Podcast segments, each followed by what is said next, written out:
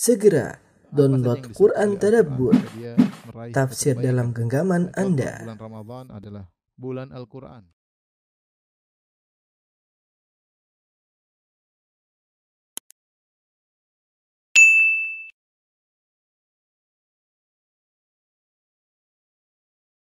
Bismillahirrahmanirrahim. Assalamualaikum warahmatullahi wabarakatuh.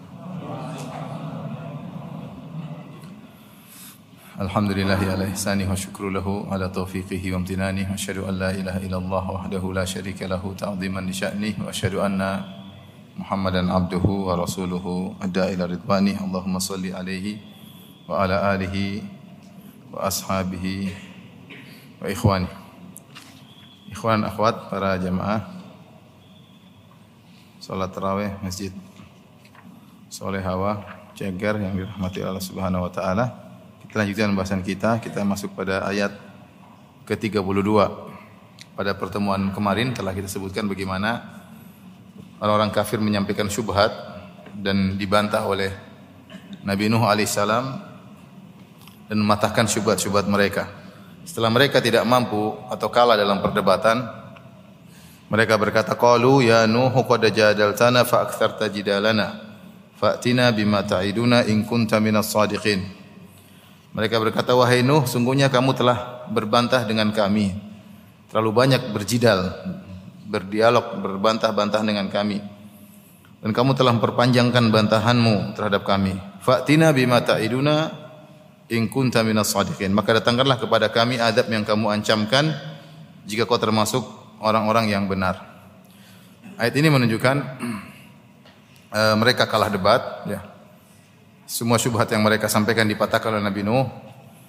Kemudian juga dalil bahwasanya disyariatkan berdebat. Kalau memang ahlul hak bisa membantah ahlul batil, ahlul batil menyampaikan syubhat, maka dianjurkan untuk mendebat syubhat tersebut, mematahkannya dengan hujah-hujah yang syar'i maupun hujah-hujah yang akliyah yang sepadan dengan dalil syar'i.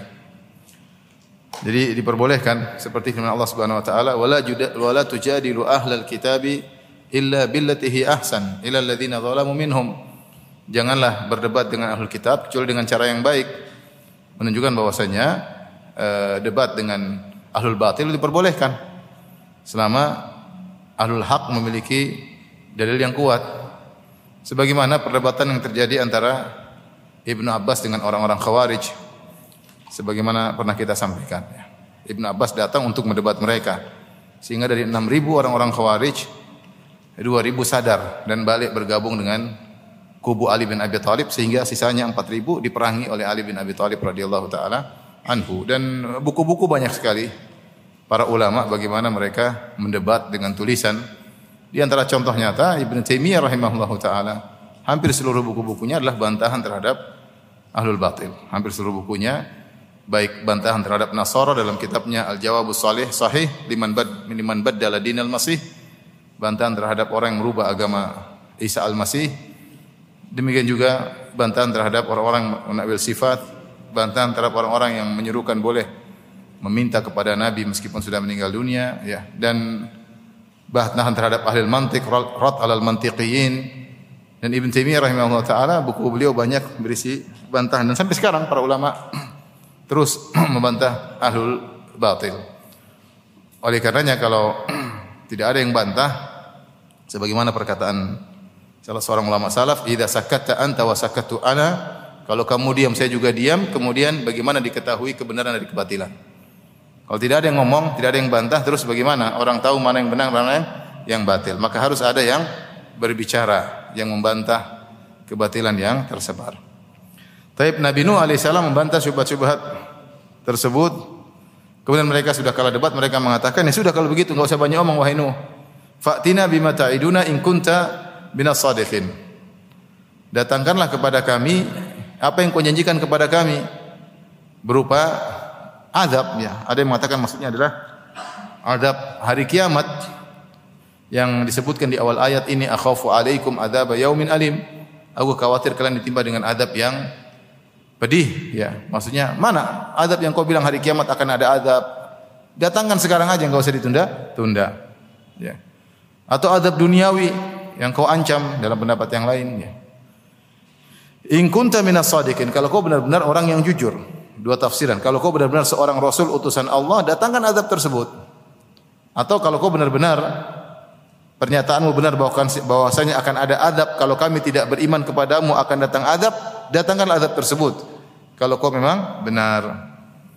Maka Nabi Nuh menjawab mereka, Qala innama ya'tikum bihillahu insya'a. Kata Nabi Nuh alaihissalam, hanyalah Allah yang akan mendatangkan azab itu kepada kalian insya'a jika Allah berkehendak. Azab itu akan datang cepat atau lambat, tetapi Allah menundanya sesuai dengan hikmah yang Allah kehendaki. Tapi akan datang cepat atau lambat dan itu di luar daripada kemampuanku. Masalah azab bukan urusanku. Masalah azab adalah urusan Al-Khaliq, urusan Allah Subhanahu wa taala. Wa ma antum bimu'jizin. Kalau sudah datang adab tersebut, kalian tidak akan bisa melepaskan diri. Kalian tidak akan bisa menghadang adab tersebut. Kalian tidak akan bisa lolos dari adab tersebut. Karena yang menurunkan adab tersebut adalah Sang Pencipta alam semesta, Pencipta kalian, semuanya tunduk di bawah perintahnya. Wala yanfa'ukum nushi in aradtu an ansaha lakum in kana Allahu yuridu ayughiyakum.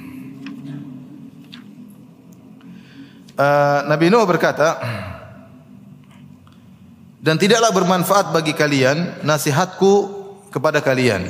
In aradtu an ansahalakum meskipun aku ingin menasihati kalian, in kana Allahu yuridu ayyughwiyakum kalau ternyata Allah ingin menyesatkan kalian, huwa rabbukum wa ilaihi turja'un. Dan Allah adalah Tuhan kalian dan kepadanya lah kalian akan dikembalikan. Nasihat secara makna adalah tahari uh, qaulin afdal tahari qaulin atau fi'lin fihi salah yaitu seorang berusaha memilih kata-kata atau perbuatan yang baik bagi orang yang dinasihati. Ada yang mengatakan nasihat maksudnya adalah i'lamu mawaqi'i uh, al-ghayyi liyuttaqa wa mawadhi'ir rusdi liyuktafa namanya nasihat adalah menjelaskan kepada orang dinasihati perkara-perkara yang baik agar dia jalankan dan memperingatkan terhadap perkara-perkara yang buruk agar dia jauhi. Jadi namanya nasihat itu kita ingin berbuat baik kepada orang yang kita nasihati. Ya, adik katakan nasahtul asal. Aku menasihati madu maksudnya aku membersihkan kotoran-kotoran dari madu tersebut. Nasahtu as-saub dalam bahasa Arab, aku menasihati baju maksudnya aku menjahitnya. Dari yang robek-robek aku rajut kembali. Intinya aku melakukan perbaikan. Jadi kalau dalam bahasa Arab dikatakan saya menasihati kamu, artinya saya ingin yang terbaik bagi kamu. Saya yang terbaik bagi bagi kamu. Apakah dengan menjelaskan kebaikan-kebaikan agar kau jalankan atau menjelaskan keburukan agar kau dijauh engkau menjauhinya? Intinya saya ingin kebaikan bagimu. Kata Nabi Nuh, percuma nasihatku kepada kalian. In aradtu an ansahalakum meskipun aku ingin menasihati kalian. Percuma kalau apa? in kana Allahu yuridu ayyughwiyakum. Kalau ternyata Allah ingin menyesatkan kalian, percuma. Kalau sudah kedahuluan takdir bahwasanya kalian tersesat, saya nasihati pun percuma. Sepertinya Nabi Nuh alaihissalam sudah melihat tanda-tanda. Ya. Tugas dia adalah menyampaikan, tapi orang ini 950 tahun tidak tidak dapat hidayah, berarti tanda-tandanya bakalan kayaknya takdirnya tidak bakalan apa? Tidak akan dapat hidayah. Karena kesimpulan yang diambil oleh Nabi Nuh ini bukan sehari dua hari, tapi 900 tahun ya. Bukan seorang pergi ke kampung berdakwah terus ditolak. Kayaknya Allah nggak kasih hidayah sama mereka. Eh baru sekali yang tidak dakwah ditolak ya. Coba lagi mungkin tahun depan. Coba lagi tahun depan ya. Nabi Nuh sudah berdakwah 900 tahun sehingga mungkin terbetik dalam benaknya percuma kalau saya nasihati, tapi kalau sudah kedahuluan takdir kalian tidak bakalan beriman, Allah ingin menyesatkan kalian karena kalian dari awal sudah menolak, menolak, menolak. Maka Allah ingin menyesatkan kalian, maka percuma saja Huwa rabbukum dan Allah adalah Tuhan kalian wa ilaihi turja'un dan kepadanya lah kalian akan di, dikembalikan.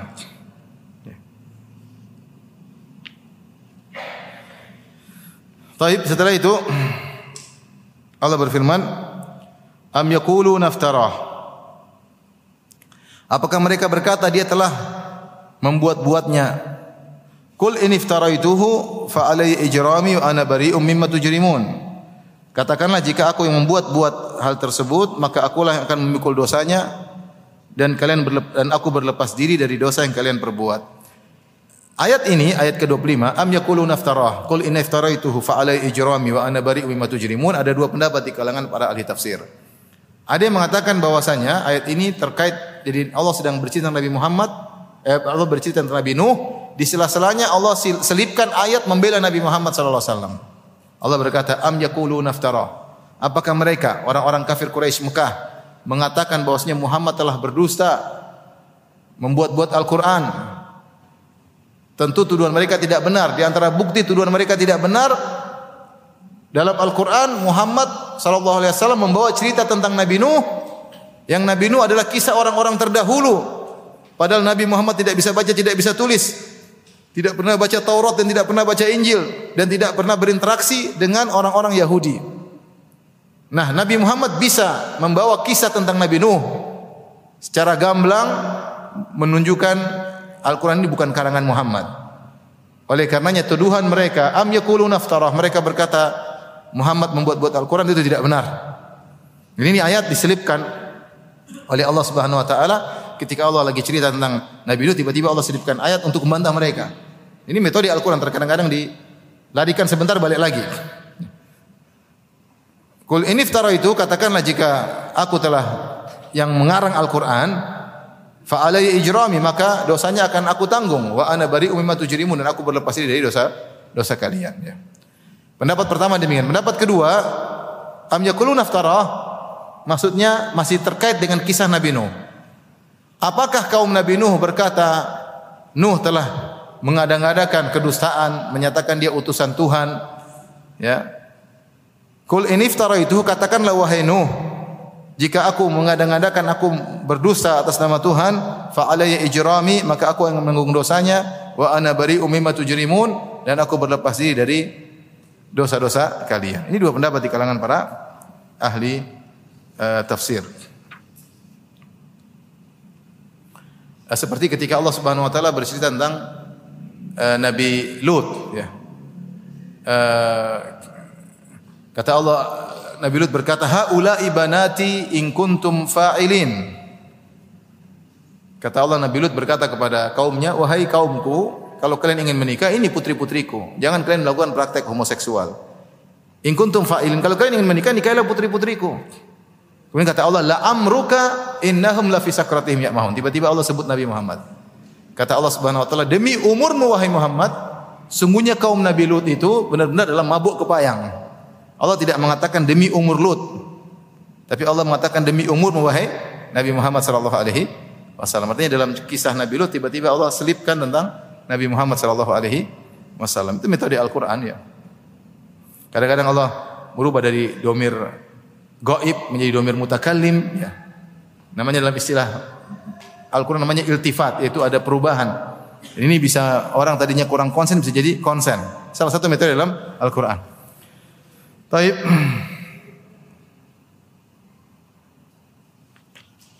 Setelah itu Allah menyampaikan kata Allah Subhanahu wa taala wa uhiya ila nuhin annahu la yu'mina min qaumika illa man qad aman. Dan dugaan Nabi Nuh benar. Kalau aku nasihat kalian ratusan tahun tapi Allah ingin Kalian sesat, percuma nasihatku. Allah berkata, wa uhila ila Nuhin maka diwahyukan kepada Nabi Nuh annahu la yu'mina min qaumika illa man qad aman. Tidak akan beriman kepada engkau lagi, lagi dari kaummu kecuali yang telah beriman. Yang sudah beriman sudah itu aja, tidak akan bertambah lagi kata Allah. Sudah ditakdirkan tidak akan bertambah. Allah Allah bongkar maksudnya Allah kasih data dari database dari Lauhil Mahfuz. Wahai Nuh, sudah cuma segitu aja yang tercatat di Lauhil Mahfuz. Lebih dari itu tidak bakalan beriman. Fala tabta'is bima kanu yaf'alun. Kalau gitu kau tidak usah sedih dengan apa yang mereka perbuat. Eh, Nuh sayang sama mereka. Mereka kaum Nabi Nuh. Inna arsalna Nuhan ila qaumihi. Kami utus Nuh kepada kaumnya. Mereka ya kaum Nabi Nuh, kerabat Nabi Nuh, ya. Keluarga Nabi Nuh, keluarga besar Nabi Nuh, ya. Nabi Nuh sedih kalau mereka tidak beriman. Dan itulah sifat seorang dai ketika dia berdakwah, dia sedih ketika orang-orang yang dakwah tidak beriman. Makanya dalam Al-Qur'an Allah sering mengatakan tentang Nabi Muhammad wala tahzan alaihim. Jangan kau sedih atas kekafiran mereka. Jadi Rasulullah SAW ingin mereka dapat hidayah. Ketika mereka tidak dapat hidayah, Rasulullah SAW sedih. Rasulullah SAW sedih. Nabi Nuh juga demikian. Ketika kaumnya tidak dapat hidayah, apalagi di antara kaumnya tersebut tidak dapat hidayah adalah istrinya dan anaknya. Di antara kaum yang tidak dapat hidayah adalah istrinya dan anaknya. Ini ujian yang sangat berat bagi Nabi Nuh.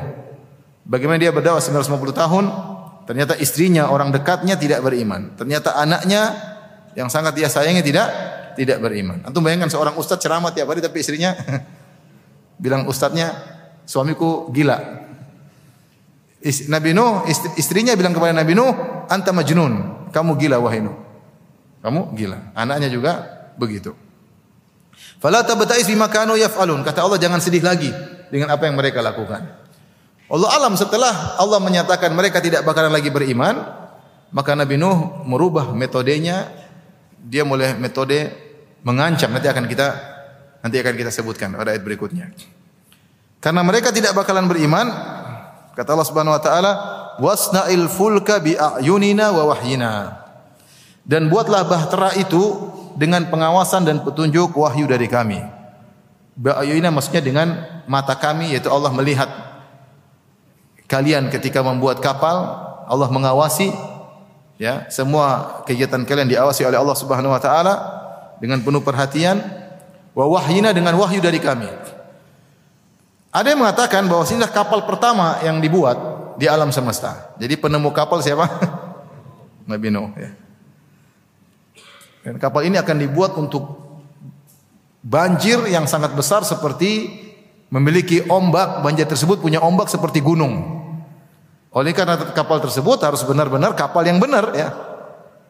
Karena bukan mau lewat di di laut yang landai, yang tenang, tidak. Akan ada banjir yang besar dan memiliki ombak yang seperti kaljibal, seperti gunung.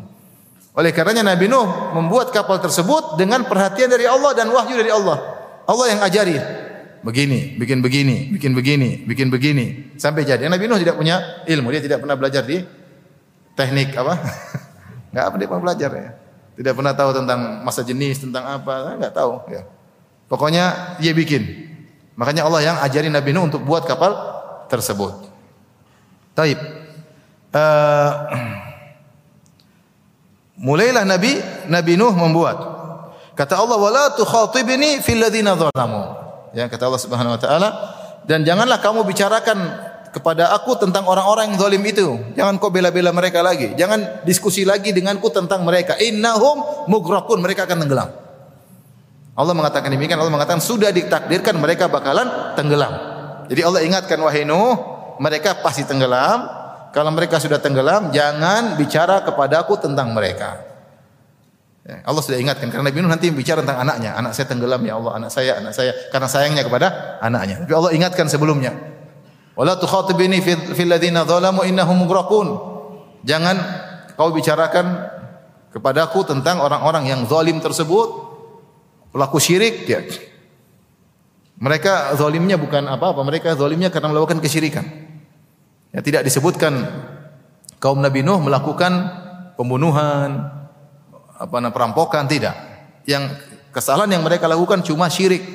Mereka beribadah kepada selain Allah dan inna syirka la zulmun azim. Sungguhnya kesyirikan adalah kezaliman yang paling besar. Karena namanya kezaliman itu meletakkan suatu tidak pada tempatnya. Namanya orang musyrik itu melakukan suatu perbuatan yang tidak pada tempatnya.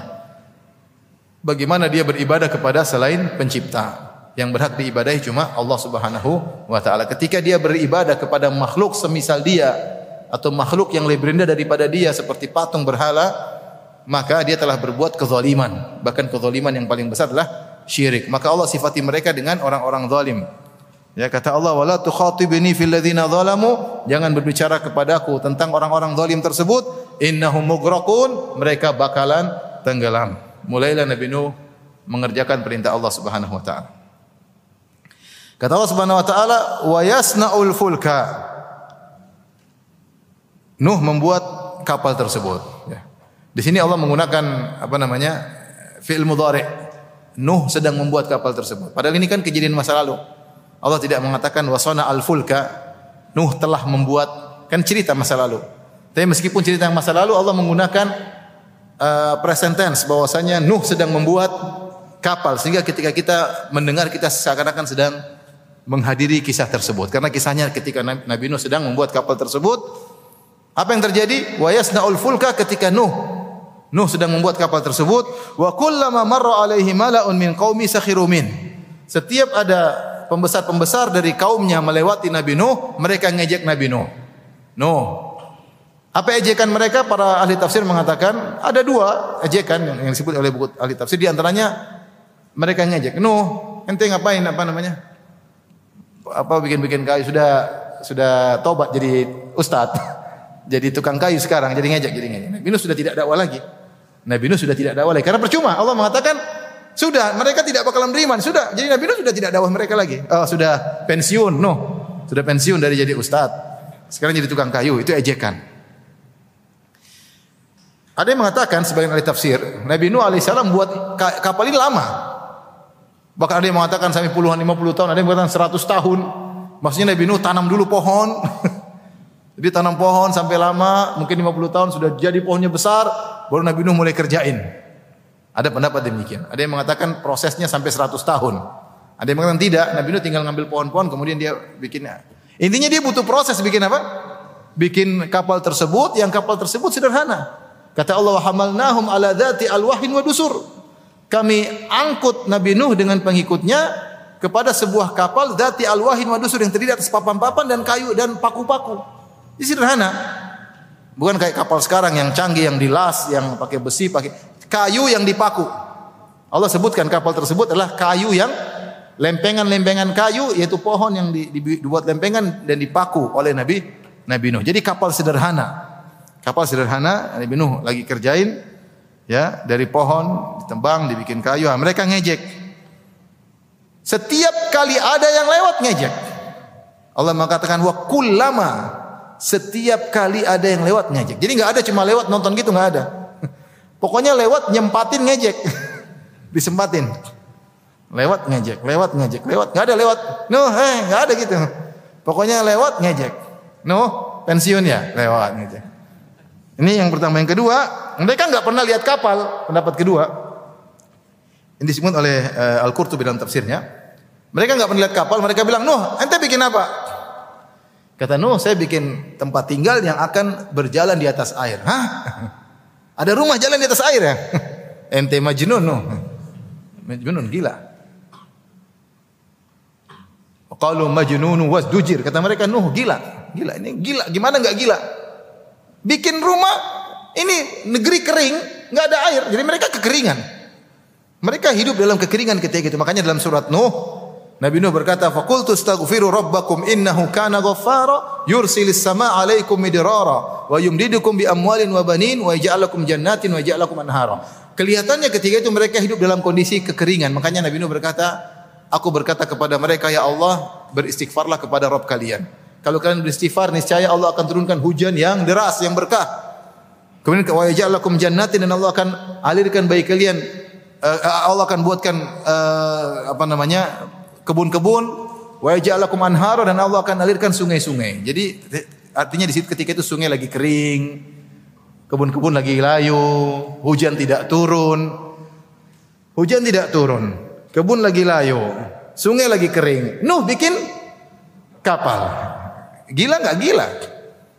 Gila. Eh Nuh. Ngapain bikin bikin apa? Bikin rumah yang mau jalan di atas air. Oh, air nggak ada. Antum makanya subhanallah ya. Kadang-kadang orang bilang kita bicara tentang nabi, tentang kisah para sahabat. Sebagian orang mengatakan, "Ya Ustaz, enak sekali jadi sahabat ya." Saya ingin sekali jadi sahabat Nabi. Kita bilang kalau kau hidup di zaman Nabi belum tentu kau beriman. Mungkin kau jadi pengikut Abu Jahal. Abu Lahab, jadi orang munafik. Coba kalau antum antum bayangkan antum hidup di zaman Nabi Nuh. Bayangkan ya. Terus ada orang ustad bikin kapal lagi musim kering. Ustad, nanti kemarin sekarang kok agak begini Ustad. kemarin lurus-lurus sekarang kok miring Ustad. Gimana coba musim kering bikin apa? Kapal berpuluhan tahun bikin. Ini menurut pendapat ahli tafsir. Intinya dia bikin waktu butuh waktu yang lama karena kapal sederhana. Maku dan pengikut cuma sedikit. Nabi Nuh untuk bikin kapal yang besar tersebut kerja dengan dengan pengikutnya mungkin pengikutnya entah berapa, entah puluhan. Jadi butuh waktu yang lama nebang pohon, belah pohon, pakuin sampai jadi kapal. Selama waktu dia buat kapal tersebut, ada yang mengatakan puluhan tahun, ada yang mengatakan lebih daripada itu, selalu diejek. Selalu di diejek. Sakhiru min, mereka setiap lewat Nabi Nuh mereka mengejek. Kata Nabi Nuh alaihissalam. Intas intas kharu minna fa inna naskharu minkum kama taskharun. Kalau kalian mengejek kami, fa inna naskharu minkum, kami suatu saat akan mengejek kalian sebagaimana kalian mengejek kami. Di sini Nabi Nuh menggunakan kata kami, fa inna kami artinya Nabi Nuh mengatakan aku dan pengikutku, menunjukkan pengikut Nabi Nuh tegar imannya. Mereka tegar bersama Nabi Nuh, sama-sama bikin kapal. menunjukkan iman mereka apa? Kuat. Meskipun diejek tiap hari. Ini berat ujiannya. Tiap hari diejek bertahun-tahun. Tapi pengikutnya sabar. Nabi Nuh mengatakan suatu saat, suatu saat kami akan mengejek kalian sebagaimana kalian mengejek mengejek kami. Dan itu tidak mengapa, balas ejekan dengan ejekan. Seperti firman Allah Subhanahu wa taala, "Wa jazaa'u sayyi'atin sayyi'atun misluha." Balasan keburukan adalah keburukan yang semisalnya. Ya. Seperti eh, Allah bercerita orang-orang munafik ya. Uh, apa namanya? Wa idza laqul ladzina amanu qalu amanna wa idza khalau ila syayatinihim qalu inna ma'akum innama nahnu mustahzi'un Allahu yastahzi'u bihim. Orang-orang munafik itu kalau ketemu dengan orang-orang beriman, mereka bilang, "Eh, kita juga beriman seperti kalian." Tapi kalau ketemu dengan teman-temannya sesama setan, mereka bilang, "Kami cuma ngejek apa? Orang beriman. Kita cuma bohong-bohongin aja mereka." Kata Allah, "Allahu yastahzi'u bihim." Allah akan ngejek mereka suatu hari. Di antaranya di hari kiamat kelak mereka akan diejek oleh Allah Subhanahu wa taala. Ejekan dibalas dengan ejekan. Kalau pada tempatnya, maka itu bukan suatu uh, celaan. Yang tercela adalah kita ngejek tanpa ada sebab. Ya. Nabi Nuh mengejek mereka dan mereka mengejek Nabi Nuh. Kata Allah Subhanahu wa taala, "Fasawfa ta'lamuna man ya'tihi adzabun yukhzih." Maka kalian akan mengetahui siapa yang akan datang kepadanya adab yang menghinakannya. Wa yahillu alaihi adzabun muqim dan dia akan uh, ditimpa dengan adab yang abadi. Nabi Nuh sekarang me, apa namanya tidak lagi dengan kata-kata lembut tapi Nabi Nuh mulai tegas kepada mereka. Eh kalian ngejek nanti kita ngejek kalian juga. Sebelumnya Nabi Nuh nggak pernah begitu. Kenapa tadi? Karena Allah sudah pastikan mereka tidak bakalan apa? Beriman. Sudah didakwahi sudah nggak usah. Mereka ngejek balas ejekan mereka bahkan ngancam. Ya kata Nabi Nuh, "Fasauta saufa ta'lamun may ya'ti adzabu yukhzih." Kalian akan tahu siapa akan ditimpa dengan adab yang menghinakan itu adab dunia wa yahillu alaihi adzabun muqim dan akan ditimpa dengan adab yang kekal maksudnya adab akhirat. Ketika itu Nabi Nuh mengancam mereka dengan dua adab, adab dunia dan adab akhirat. Adab dunia maksudnya adalah banjir, adab akhirat dan neraka jahanam kekal selama-lamanya.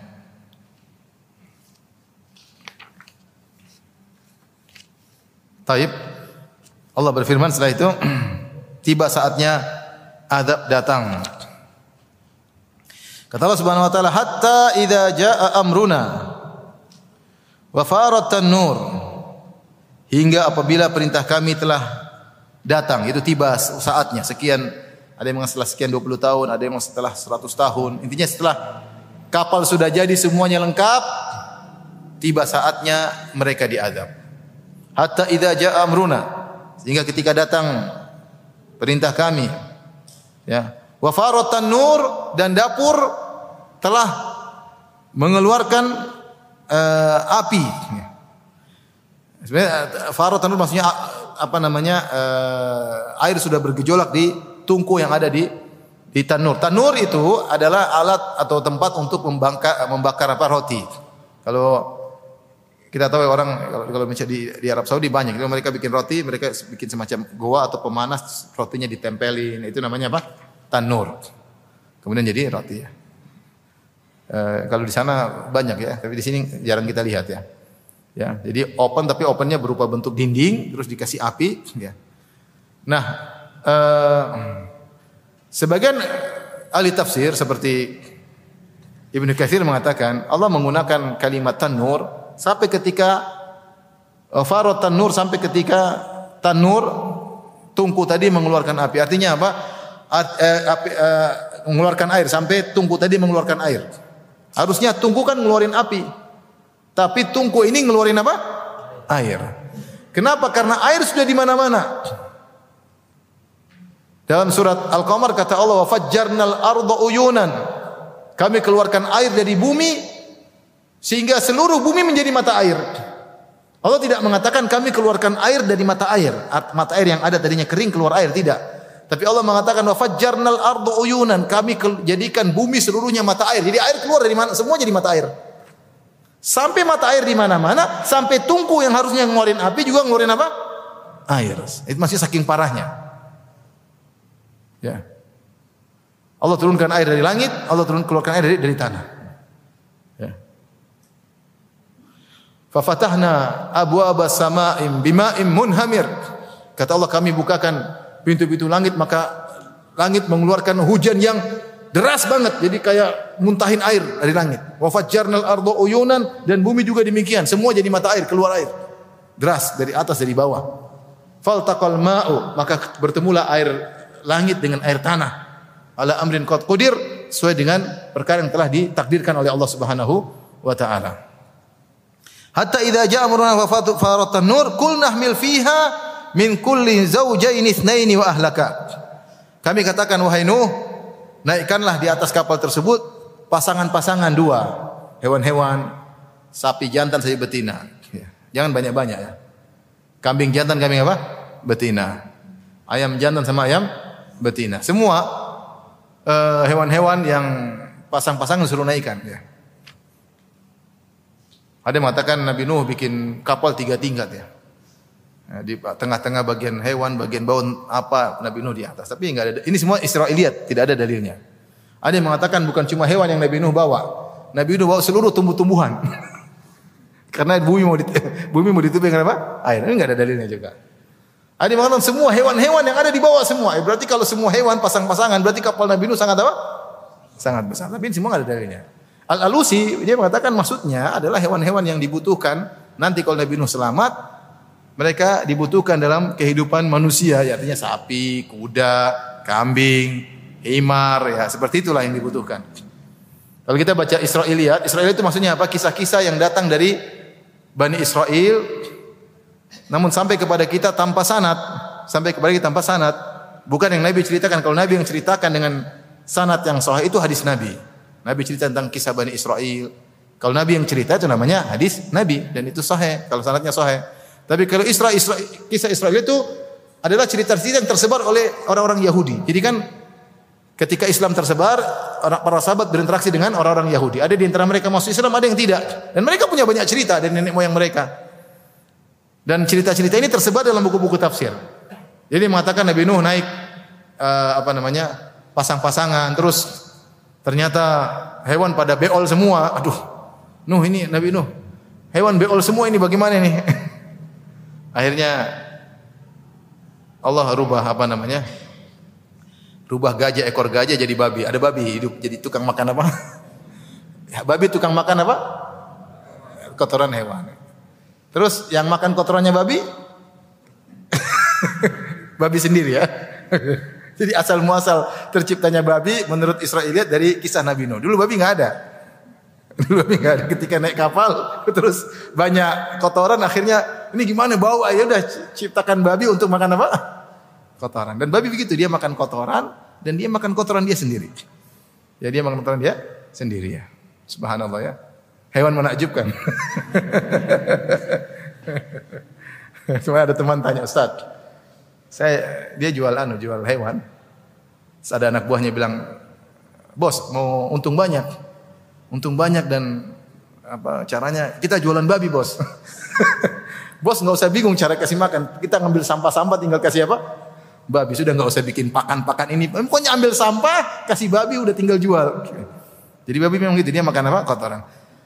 Ada lagi yang mengatakan waktu itu ada tikus, tikus banyak, tikus kemudian dia mulai gigit apa? Tali-tali di kapal. Orang-orang terganggu, bahaya ini nanti layarnya apa segala. Akhirnya singa bersin. Cum, ketika bersin keluar kucing. ini semua Israiliyat. Kalau kita baca Israiliyat itu banyak yang aneh-aneh dan ini tidak ada dalilnya. Ini tidak ada dalilnya ya. Yang jelas Allah hanya cerita bahwa si Nabi Nuh naik kapal dan dia bawa berpasang-pasang hewan. Allah Allah maksudnya berpasang-pasang hewan yang dibutuhkan oleh Nabi Nuh untuk kehidupan mereka nanti dalam ketika mereka selamat dari banjir tersebut. Qulnah fil mil fiha min kullin zaujain itsnain bawalah pasang-pasangan wa ahlaka dan bawa keluargamu. Istrimu, anak-anakmu bawa. Nabi Nuh alaihissalam punya anak empat. Sam, Ham, Yafith dan Yam. Empat. Siapa? Sam, Ham, Yafith dan Yam. Kalau Sam Abul Arab, semua orang Arab, Bani Israel keturunan Sam. Uh, kemudian kalau Ham, mereka mengatakan Abu Sud, orang-orang berkulit hitam, berkulit gelap, semuanya keturunan Ham. Adapun Yafith, semua Turki dan Ya'juj dan Ma'juj dan orang-orang Cina, orang Indonesia semuanya keturunan apa? Yafith. Jadi semua semua manusia di atas muka bumi ini semua keturunan anak Nabi Nuh. Makanya Nabi Nuh diberi gelar dengan Abul Bashar Asani, nenek moyang yang kedua. Karena semua manusia mening wafat ketika itu. Yang tersisa cuma Nabi Nuh dan anak-anaknya. Nah, ada anaknya yang kafir namanya Yam atau disebut dengan Kan'an. Ada yang mengatakan Kan'an namanya, Yam adalah gelarnya. Atau sebaliknya, Yam adalah namanya, Kan'an adalah gelarnya. Nah, menurut sebagian ahli tafsir, Nabi Nuh istrinya dua. Istri yang soleha punya anak tiga. Ham, Sam, sama Yafif. Adapun istri yang kafirah, katanya namanya Wa'ilah, itulah yang punya namanya Yam. Kata Allah, wa ahlaka bawa keluargamu illa man sabaqa alaihil qawlu illa man sabaqa alaihil qawlu wa man aman. Kecuali yang sudah ditetapkan bahwa dia tidak beriman enggak usah diajak. Sehingga istrinya yang kafir, yang kafirah dan anaknya Yam atau Kan'an tidak diajak. Yang diajak cuma yang yang beriman. Jadi Nabi Nuh uh, apa namanya? Istrinya berapa tadi? Dua. Satu beriman, satu apa? Kafir. Tetapi kafirnya istrinya disebutkan dalam ayat yang lain, istrinya berkhianat. Seperti dalam surat uh, At-Tahrim kata Allah wa daraballahu mathalan lil ladzina kafaru imra'ata Nuhin wa imra'ata Lut. Allah memberikan perumpamaan tentang orang-orang kafir bagi orang kafir tentang istrinya Nabi Nuh dan istrinya Nabi Lut. Mereka dua istri yang kafir, suaminya Nabi tapi istrinya kafir. Kana tahta abadaini min ibadina salihin. Mereka berdua adalah istri dari dua hamba kami yang saleh. Fakhanatahuma. Kedua istri ini berkhianat kepada kedua suaminya. Apa pengkhianatan yang dimaksud? Bukan berkhianat berzina, bukan. Kenapa demikian? Karena istrinya Nabi Lut tidak mungkin berzina. Karena istrinya Nabi Lut hidup di suatu kaum yang mereka tidak suka sama perempuan. Mereka semua praktisi homoseksual.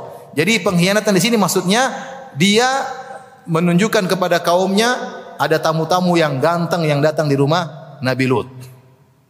Karena sebagian orang mengatakan, istrinya disangka dia menafsirkan khianat dengan zina. Tidak, istri Nabi tidak ada yang berzina.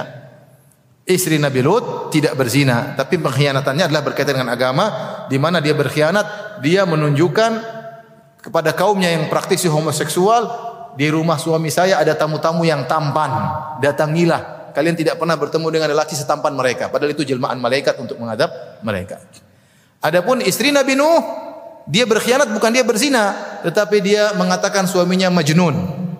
Orang gila dan ini ditanbih oleh Syekhul Islam Taimiyah dalam bukunya. Jadi istrinya tidak ikut karena tidak beriman. Waman aman, kemudian bawa juga orang-orang yang beriman, naikkan ke atas kapal. Wa ma amana ma'ahu illa qalil dan tidak ada yang beriman kepada Nabi Nuh kecuali hanya sedikit. Sedikit yang beriman. Ada yang mengatakan 10, ada yang mengatakan 80, ada yang 80 laki-laki, 80 perempuan, intinya sedikit, sedikit. Tidak ada dalil yang tegas yang menunjukkan jumlahnya berapa, tetapi yang jelas Allah mengatakan illa qalil, hanya sedikit. Taib. Setelah itu, wa qala fiha bismillahi majreha wa mursaha.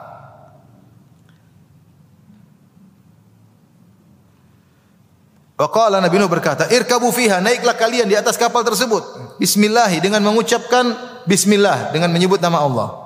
Majreha wa mursa, majroha wa mursaha. Majroha maksudnya pertama kali berlabuh, mursaha tatkala eh, apa namanya bersandar. Jadi sebutlah nama Allah ketika sedang berlabuh dan ketika bersandar. Karena dengan menyebut nama Allah kalian akan dapat keberkahan. Dijadikan oleh para ulama setiap kita berbuat hendaknya kita menyebut nama Allah. Minimal kita bilang apa? Bismillah. Kalau perbuatan tersebut ada doa khususnya, ucapkan doa khusus tersebut. Kalau kita tidak tahu atau kita lupa, minimal kita bilang apa?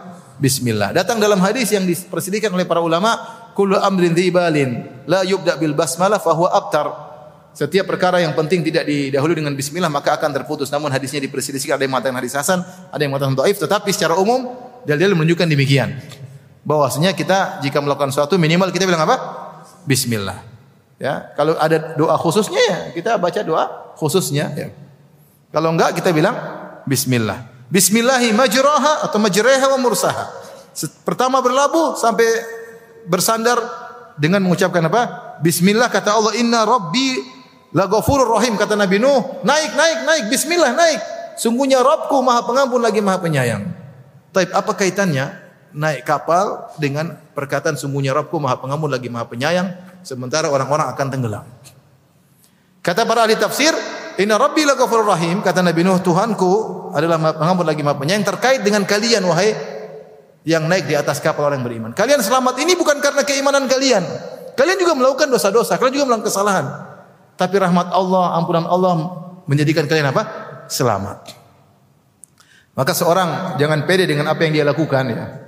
Ini terkadang diselamatkan Allah bukan karena amal amal kita siapa pas-pasan. Eh, pas-pasan sedekah juga masih pelit-pelit, salat malam juga masih ngantuk-ngantuk ya. Baca Quran juga nggak ngerti artinya. Maksudnya kita amal soleh mah ya Allah ampuni kita dosa masih jalan terus. Kalau kita dosa kita ngerti ya enggak? Kalau nonton ngerti enggak? Baca Quran nonton enggak? Baca Quran enggak ngerti, lihat film ngerti atau tidak? Ngerti, bahkan bisa cerita ulang. ya, tapi Allah Maha pengampun lagi Maha penyayang. Jadi Nabi Nuh ingin menjelaskan naik, insya Allah kita selamat karena Tuhan kita maha pengampun lagi maha penyayang. Kalian selamat bukan karena amal soleh kalian, kita kalian juga punya kesalahan-kesalahan. Allah berfirman, wahya tajri bihim fi maujin kal jibal. Dan bahtera itu kapal itu berlayar membawa mereka dalam gelombang yang laksana gunung. Ini banjir tapi luar biasa ya. Mungkin lihat tsunami, kalau tsunami datang itu kan sampai ada yang setinggi pohon kelapa. Apa namanya? Ini bukan singgi pohon kelapa, seperti gunung. Jadi benar-benar ombak itu air dan air hujan, air tanah bertemu semuanya, kemudian ombaknya seperti gunung. Sementara kapal Nabi Nabi Nuh kapal sederhana. Wa hamalnahum ala dzati alwahin wa dusur. Kami bawa mereka di atas kapal yang sederhana dari kayu dan paku. Sederhana, tapi kapal ini berlabuh dengan bismillah sehingga selamat. Ya, kalau mungkin ada kapal canggih sekarang, kemudian ada ombak seperti gunung pasti tenggelam. Sementara kapal Nabi Nuh yang sederhana, cuma dari kayu, selamat. Kenapa selamat? Karena keberkahan Allah Subhanahu wa taala. Wahia tajri bihim fi maujin kal jibal.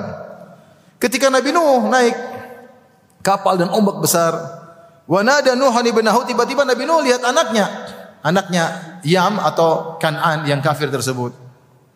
Wa kana fi ma'zilin dan dia berada di tempat yang ter tersendiri. Kalau diterjemahkan Nabi. Ada yang mengatakan tempat jauh terpencil. Ada beberapa pendapat. Apa maknanya makzil? Ada yang mengatakan tempat jauh terpencil. Ada yang mengatakan dia tempat tersendiri terpisah dari orang-orang kafir ya. Wa kana fi ma'zilin dia lagi sendirian. Ini kesempatan untuk Nabi Nuh dakwahi. Kalau dia lagi sama teman-temannya kan mungkin mereka saling kuat-kuatan. Dia lagi sendirian. Ya bunayya, Nabi Nuh dengan penuh kasih sayang dia mengatakan wahai putraku. Bunaya itu kalau bahasa Arab isim tasgir yaitu untuk menunjukkan nama manja, nama sayang ya. Seperti kalau anak saya namanya Abdul Muhsin, saya bilang Ucin, itu nama apa? Seperti itu. Kalau orang Arab juga gitu, apa namanya? Abdullah mereka bilang Abudi, ya. Kalau Abdurrahman mereka bilang Duhman, itu singkatan-singkatan artinya itu menunjukkan kata sayang. Ya bunaya tasgir bukan untuk merendahkan, tapi li syafaqah karena sayang kepada anaknya. Kadang tasgir itu untuk merendahkan. Seperti Abu Jahal ketika dia mau mati kemudian Rasulullah suruh Ibnu Mas'ud. Kata Ibnu kata Rasulullah, "Wahai Ibnu Mas'ud, cari Abu Jahal. Cari mayatnya. Kalau kau bingung, kata Nabi SAW, lihat di bekas lututnya ada bekas luka. Dulu waktu saya masih kecil sama dia, kita masih masih remaja, kita pernah diundang sama seorang namanya Abdullah bin Jud'an, undang makan. Kemudian kami berdua rebut-rebutan makan. Kemudian saya dorong Abu Jahal, kata Nabi sallallahu alaihi wasallam, waktu masih kecil, Abu Jahal jatuh dan dia jatuh di atas lututnya dan ada luka di lututnya. Kata Nabi sallallahu alaihi wasallam, kalau kau bingung mana mayatnya Abu Jahal, periksa lututnya, kalau ada lukanya itulah Abu Jahal. Bekas saya dorong dulu waktu masih kecil. Ternyata Abu Jahal teman mainnya siapa? Teman mainnya Nabi. Teman mainnya Nabi. Akhirnya Ibnu Mas'ud cari. Cari kemudian dia dapat Abu Jahal ala ramak yaitu sudah mau mati. Kemudian Ibnu Mas'ud menginjakkan kakinya di atas dada Abu Jahal. Kata Abu Jahal, "Wa qad irtaqaita murtaqan sa'ban ya ruwai'il ghanam." Wahai kau telah menginjakkan kakimu di tempat yang sulit, wahai penggembala kambing kecil. Maksudnya dia merendahkan. Itu itu tasbir tapi untuk merendahkan. Ya, wahai ya apa nih istilahnya? Penggembala kambing yang apa nih? Kroco atau yang itulah. Tapi tapi beda dengan ketika Nabi Nuh manggil anaknya, "Ya bunaya." Tasgir tersebut untuk syafaqah bukan untuk penghinaan. Jadi dia sayang sama anaknya, dia mengatakan, "Wahai putraku." Dia enggak bilang, "Hah? Kan Nabi bilang apa? Hah? Hah? Dikasih tahu ratusan tahun, oh mati, mati, mampus lu." Enggak. Dia tetap dia mengatakan, "Ya bunayya, wahai putraku, irkam ma'ana." Bahkan dia Nabi Nuh, "Udah kamu naik aja dulu, nanti belakangan kita bicara. Naik aja dulu. Irkam ma'ana, naik naik dulu." Wala takum ma'al kafirin, jangan kau sama mereka orang-orang kafir. Nabi Nuh di tetap apa namanya ngajak anaknya dengan penuh kasih sayang. Dan dia sangat sayang kepada anaknya meskipun anaknya apa? Kafir. Dan ini ujian berat bagi Nabi Nuh. Bagaimana memiliki seorang anak yang kafir kepadanya. Ya, ya bunayyarkam ma'ana wala takum ma'al kafirin. Jangan kau termasuk orang-orang kafir. Sudah naik aja dulu. Anaknya ngeyel. Qala sa'awi ila jabali ya'simuni minal ma. Dia tidak bilang wahai ayahanda, enggak ada ayahanda. Enggak ada bilang bapak. Saya akan pergi dengan sombongnya dia mengatakan saya akan pergi ke gunung yang akan menyelamatkan aku dari banjir ini. Jadi di tengah kondisi yang berat seperti itu, dia masih mendustakan bapaknya. Sudah ada azab, dia masih nggak percaya. Azab itu datang dengan dahsyat karena seluruh air keluar dari atas bawah. Tapi namanya hati kalau sudah tertutup, meskipun yang manggil bapaknya, dia nggak peduli. Dia bahkan ngeyel. Saya akan pergi ke puncak gunung. Disebut dalam sebagian riwayat dalam Israiliyat dia naik kuda. Tenang sebentar lagi sampai puncak puncak gunung. Dia lupa bahwasanya gunung pun tenggelam oleh apa? Air. Saya akan pergi. Nabi Nuh ngomong. Kata Nabi Nuh nasihati. Qala la asimal yauma min amrillah illa man rahim.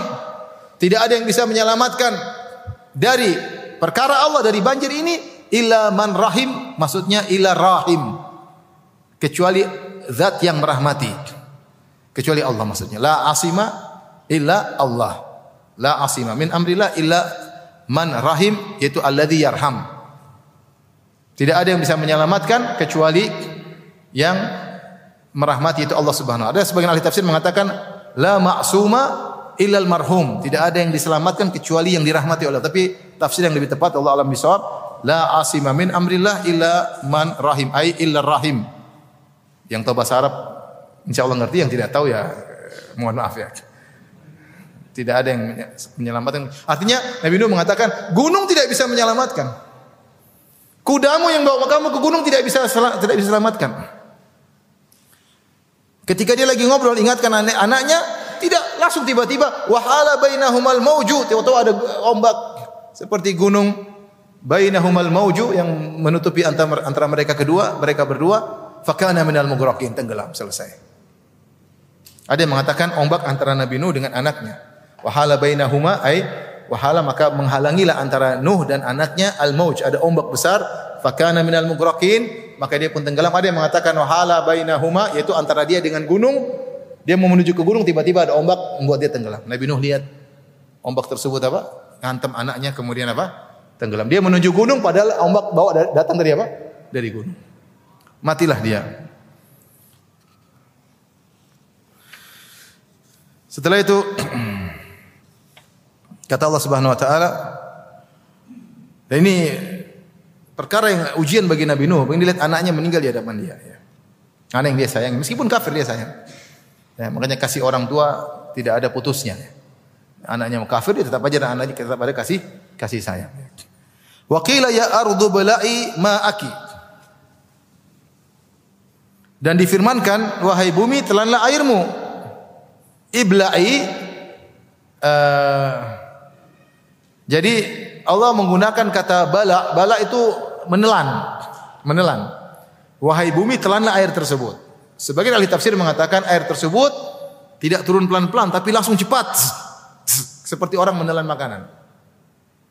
Beda kalau surut lah, surut kan pelan-pelan surut. Nah, tapi Allah menggunakan kata bala seperti di ditelan. Jadi airnya turun juga juga dengan apa? Dengan cepat. Seperti menelan. Menelan air. Ya. Ya ardu bala'i ma'aki wahai bumi telanlah airmu. Karena air turun dari air keluar dari bumi. Wa ya sama'u aqli dan langit berhentilah dari menurunkan hujan, berhenti. Wa qidal ma maka air pun surut. Wa amr dan telah perintah pun telah diselesaikan. Wastawat alal judi maka kapal tersebut pun bersandar di sebuah gunung namanya Gunung Al-Judi. Di mana gunung ini? Wallahu alam bisawab. Ada yang mengatakan di negeri Syam, ada yang mengatakan di Turki, ada yang mengatakan mungkin di Afrika, di India, wallahu alam bisawab. Enggak tahu di mana gunung ini. Wastawat alal judi tapi gunung kapal tersebut berlabuh bersandar di sebuah gunung namanya Al-Judi. Kemudian uh, Kata Allah Subhanahu wa taala, "Wa qila bu'dan lil qaumidz zalimin." Maka kejauhan ya atau binasalah orang-orang yang yang zalim. Wa bu'dan yaitu jauhlah mereka dari rahmat Allah lil qaumidz zalimin bagi orang-orang yang yang zalim. Dalam ayat yang lain Allah mengatakan ya uh, dalam surat Nuh ya uh, ugriku wa udkhilun nara wa udkhilu fa udkhilu nara mimma khati'atihim kata Allah karena dosa-dosa kaum Nabi Nuh mimma khati'atihim ugriku maka mereka pun ditenggelamkan fa udkhilu nara lantas mereka dimasukkan dalam api jadi mereka begitu ditenggelamkan Allah menggunakan fa langsung sebagaimana kita jelaskan kemarin langsung mereka dimasukkan dalam api ada yang mengatakan mereka ditenggelamkan dengan air yang panas Dulu kita kok bisa ada air panas. Kalau sekarang kita bisa. Kita lihat ada lahar yang masuk dalam apa? Air. Air tersebut air tapi dia apa? Panas ya. Jadi mereka bukan air biasa yang buat tapi air yang juga apa? Panas yang seperti membakar mereka. Ugriku fa udkhilu nara.